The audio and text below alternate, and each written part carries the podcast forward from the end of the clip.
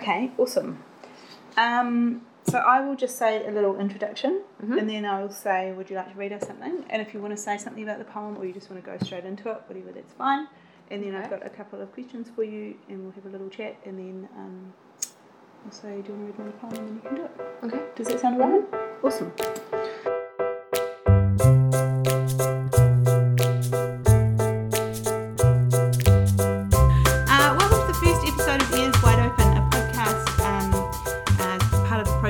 Open Book. What we're doing on this podcast is we are talking to some of the writers who read at the Open Book at 201 Ponsonby Road in Auckland, New Zealand, um, every third Sunday. I'm Anna Livesey, uh, the curator at large at the Open Book, and I have got with me here I.K. Patterson Harkness um, who is a poet, a writer of speculative fiction, and who's working on a web series called Imi the Vegan. Um, we're going to call it Imi during this podcast. So, welcome, Imi. It's lovely to have you with us. Thank you. Uh, I think you've got a poem for to read for us. Uh, yes, I do. Um, this poem is called uh, Nebraska Part One, and um, yes, I'll just I'll just start reading it. When I think back to Nebraska, I see endless land uninterrupted by hill or house or tree or pole. Only tawny grass blinking from a hole filled with field and a mute white sky. Behind me and outside of this view, a barbed wire fence runs the length of a hot crackled highway. It stretches, stretches through the land from horizon to horizon, and far, far beyond that too. Behind the barbed wire, the long road is silent, but between the fence posts, the grasses are woven, and groundhogs and prairie dogs build burrows and reed baskets, and flies sit on the fence posts and hum. At the centre of the road, behind the wire, my mother stands and stares at my back, at the mushroom grey overalls that she sewed. She notices my hair that my dad tried his best to French plait like she used to.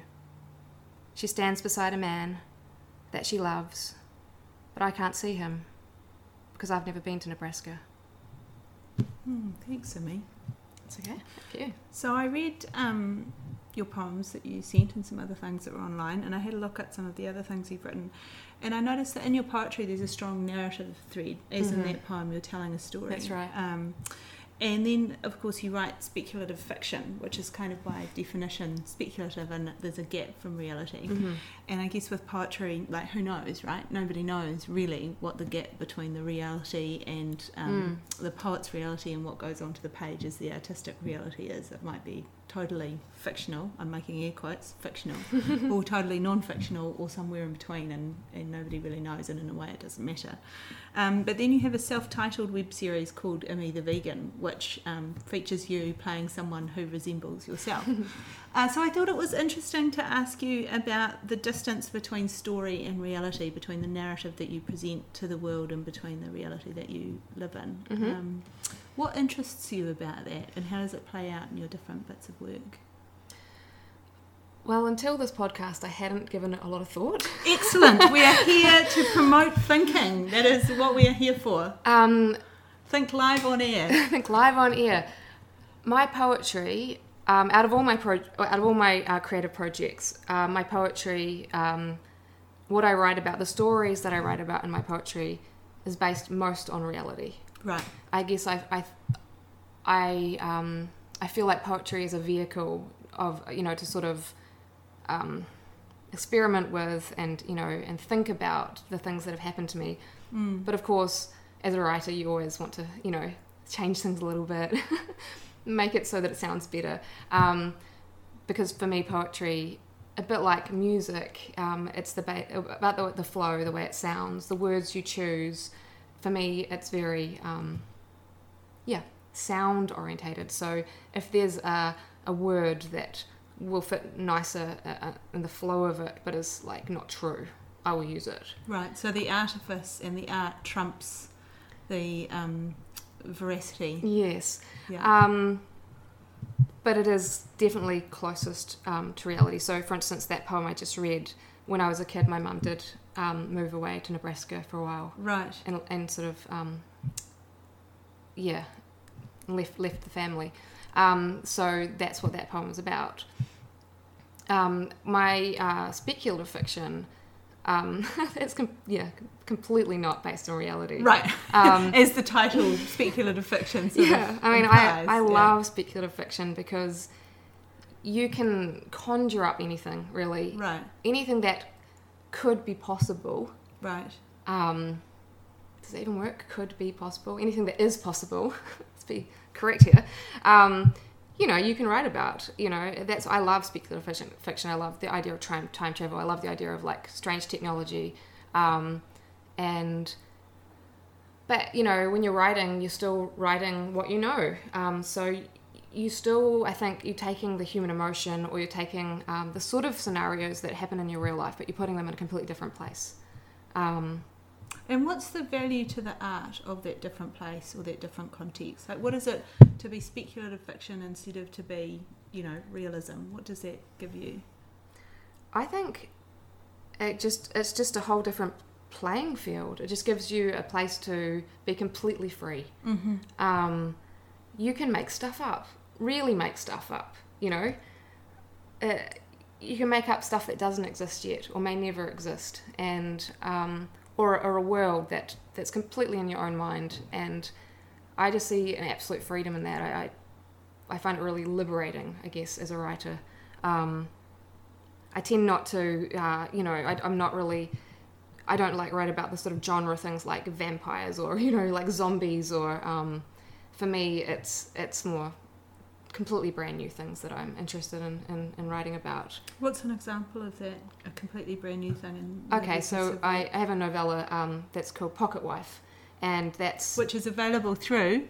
oh, uh, Paper Road Press is the uh, is the yes yes you can probably find it on Amazon, uh, such such places like that. Um, yeah, I'm not very good at selling myself. That's okay. I'm here to help with that. Um, so Pocket Wife is, a, is, is sort of set uh, in the sort of near future. Um, it's actually in Mon- set in Montreal, which I, I spent like six weeks there once, and so I set it there. Um, and it's there's it's there's this new technology where you can have a miniature version of your spouse or loved one, which you carry around in your pocket. Looks just like them, like a, a, a miniature doll, a real absolute replica.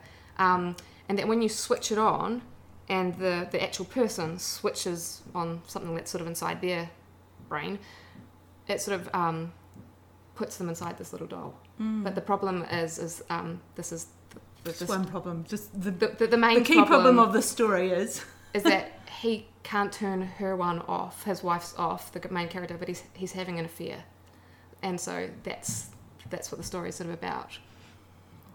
And so um, I'm going to leap forward, listeners, to what we're going to talk about with Lisa Samuels later on, which is about soft text. So Lisa Samuels says in a soon to be published essay that every piece of hard text, which is what is written down, has around it soft text, which are Mm. all the things that you didn't write down, but Mhm. that the reader feels or you think or whatever, the whole kind of penumbra of. I don't know if I said that word right, of all of the things around it, right? So I guess what I feel about that description of that story is there's something there about how you know if you're in a really connected relationship even if it's gone wrong you can't really turn off what you know about the other person Mm, um, even if you're at a distance or they think they're being secret or whatever so that's right. there's a piece of technology there that's almost the metaphor the, the, the hard text representation of what the soft text of um, to steal and probably misuse That's Lisa Samuel's that's words great. I'm going to use that. Pl- I'm going to use that in the future. That's awesome. okay, well, look, um, that's great. Have you got um, another? Oh no, when you talk about your web series, oh my god! So then you have a self-titled web series in which you play some creature that is in some way related to yourself. Yeah, Tell us Emmy, about that. Emmy the vegan. So Emmy the vegan has been taking up a lot of my time recently. Um, it's my main project. She's so demanding, Emmy the vegan. she is so demanding. Um, and this is the sort of uh, yeah I've created this character who at the moment mostly lives on social media, um, but I've I've so I've we shot a pilot uh, of a web series. That's murder. You should not shoot pilots. They're people too. sorry, sorry, pilot. Um, and there's there's five more episodes that we're going to be making soon, and I'm Great. actually hurrying off to a production meeting um, straight after this. Um, so yeah, Emmy the vegan. It's funny because um, you, you you know you're talking about the difference uh, between sort of the narrative, the story, and the actual reality. Well, most people blur it with Emmy the vegan. So a lot of people introduce me as, hey, this is Emmy the vegan. Right. Or people who I've never met before will see me and they'll say, oh, you're Emmy the vegan. right. And I'm now suddenly Emmy the vegan. And, um, but I'm not Emmy the vegan. Right. I'm Emmy the writer. yeah. And I've, crea- I've creator. created a character. And so, do you notice a difference um, in people who are themselves creators who go, "Oh yeah, like you're a creator who's Mm. made this thing, and me the vegan," and let's just call them, as I heard, as I heard um, people who aren't um, political nerds referred to on a podcast, a political nerd podcast I listened to the other day, normies, Normies. normies alright. out Normal there, people. normies who are like, "Oh, you're a me the vegan," Mhm. but like, do people respond to you in a different way depending if they engage in I- art making themselves I themselves? really definitely think that's true. yeah. I, you know, I had a friend recently read some of the scripts who's not an artist uh, kind of person, and he read them and he's like, "Oh, is that what's going on in your life at the moment?" And I was like, "No, not at all. Like this is Yeah. absolutely separate from me. Um, she just happens to share my name, share my face, share my house. You know, she has certain qualities, but really." Um, I consider myself a complete distinct personality from, Yeah, from I- Emmy the vegan right, that I've, that I've right. created. She might take over though.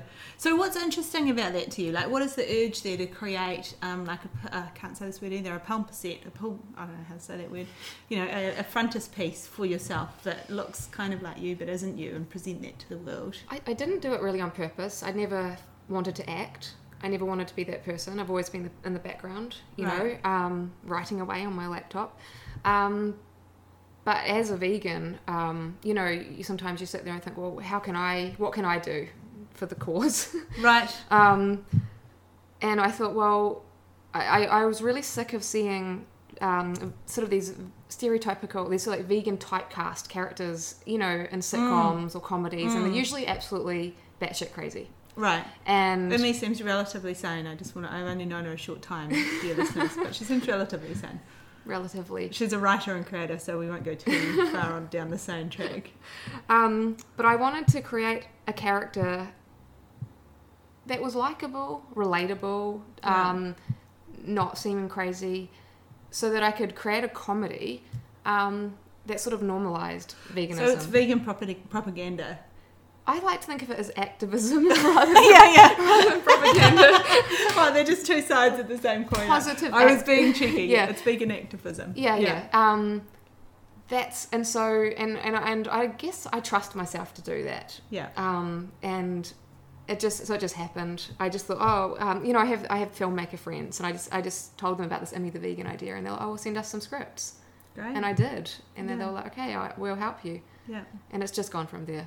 Oh, that's so fantastic. Um, is it still? Are you still looking for funding, or are you all funded up for the We're, moment? we're funded up for the moment. We did Yeah. a big crowdfunding campaign. Yeah, I and saw that. yeah, um, yeah, it was great. We had so many uh, vegan-friendly businesses get behind it and give, Yeah. um, you know, the, the prizes that you get for, for, for bidding or, or whatever, Right. you know, pledging. Yeah. Um, in fact, the I've just had such overwhelming support, and not just from vegans. That's the thing. A, a lot of people that write to me um, on Facebook and stuff are, are not vegan, and they still they still like it. so that's that's cool. Oh, that's fantastic. Well, that's been amazing to talk to you about those things. Um, thank you, and you should let us know when you launch some more, and our millions of followers who we will by then have, we can, you know, um, let them know. Would you like to read us another poem? Sure. Um, I- I.K. Patterson Harkness. Let's see if I can remember one. Okay. A very short one. All right, all right. I won't look because I always find it awkward if people forget.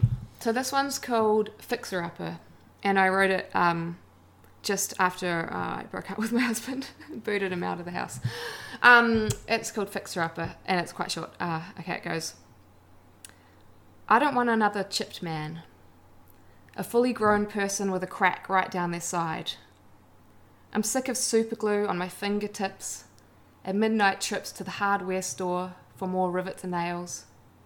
I used to be lured by the fixer upper, badly needing repair but going cheap.